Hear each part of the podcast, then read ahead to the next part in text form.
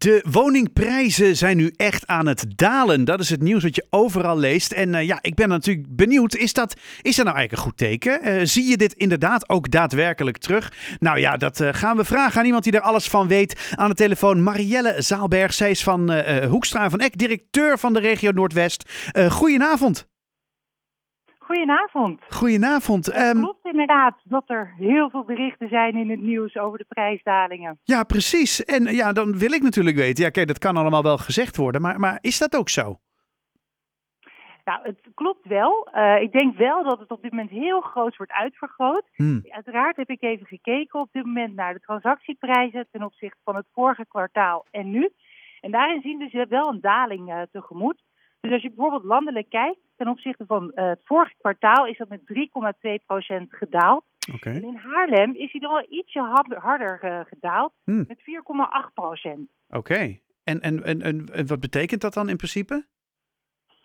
Nou, je merkt dus dat de transactieprijzen dus iets naar beneden toe gaan.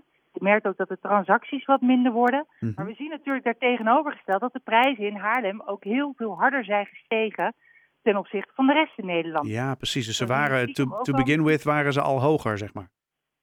Klopt, ja. ja. Ja, dat begrijp ik wel. Ja, het is een beetje, ik vergelijk het even, je, je koopt een product en uh, dat is in, in andere steden was dat dan uh, tien euro. In Haarlem was het al vijftien euro. Dus als daar dan vier komma acht vanaf gaat, dat is, oké, okay, ja, dat begrijp ik. Oh, wauw. Uh, maar, ja. maar betekent dat dan nu dat, dat er dus ook meer huizen verkocht worden? Uh, je ziet het aantal transacties dat dat op dit moment nog wel daalt. Dus dat betekent, er worden op dit moment minder woningen verkocht ten opzichte van het vorige kwartaal. Mm-hmm. Um, wat je wel ziet, dat het zo is dat de bezichtigingen enorm zijn gestegen. Dus ten opzichte van het vorige kwartaal naar nu, mm-hmm. hebben wij bijvoorbeeld met Hoekstra van Eck Haarlem, hebben we veertig procent meer bezichtigingen gehad. Dus dat betekent dat je toch wel ziet dat er meerdere mensen op de markt rondlopen. Ha, dat is wel, maar klopt, dat is gek, want dan zou je zeggen, er is nog steeds heel veel vraag naar woningen en toch dalen de prijzen. Ja, en dat komt eigenlijk ook omdat de woningen die op dit moment op de markt staan, uh, dat er meer keuze is. Dus mensen die gaan meerdere woningen bezoeken, alvorens zij een keuze maken. Ah. Dus de looptijd van de woningen, die is ook wat langer. Maar dat is dan natuurlijk in principe uh, goed nieuws voor de koper. Dat klopt inderdaad.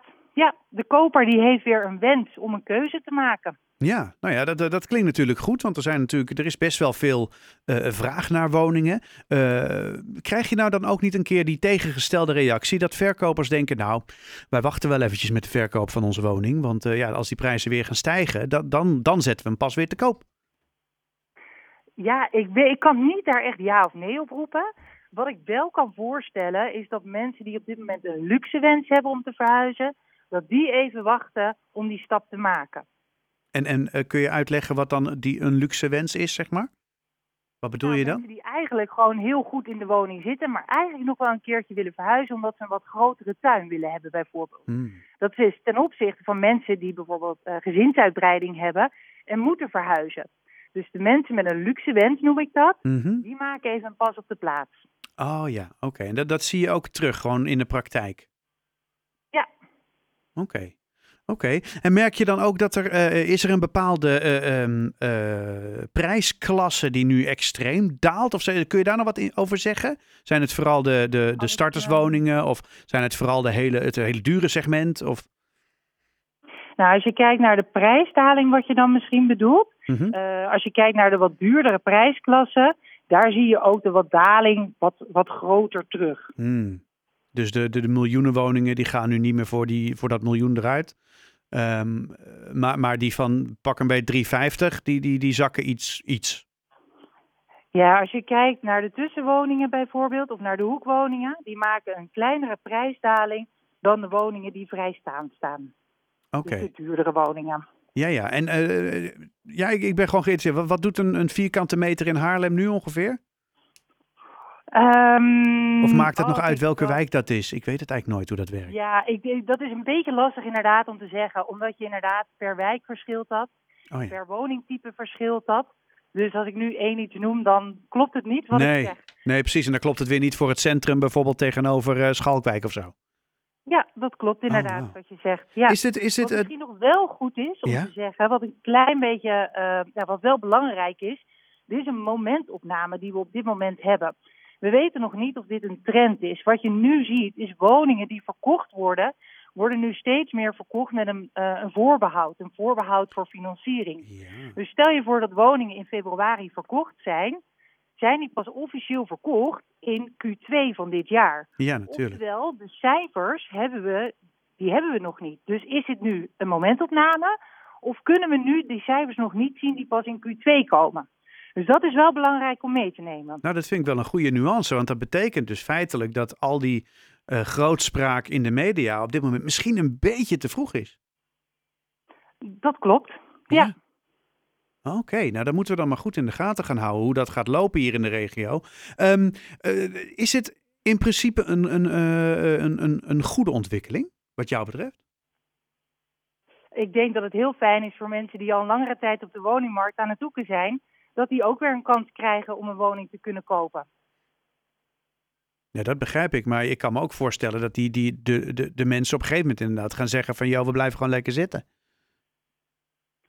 Um, ja, dat kan. Maar misschien heeft de rentedaling, hè, we hebben nu een rentestijging gehad. Je mm-hmm. ziet dat de rente nu op dit moment weer ietsje dalend is.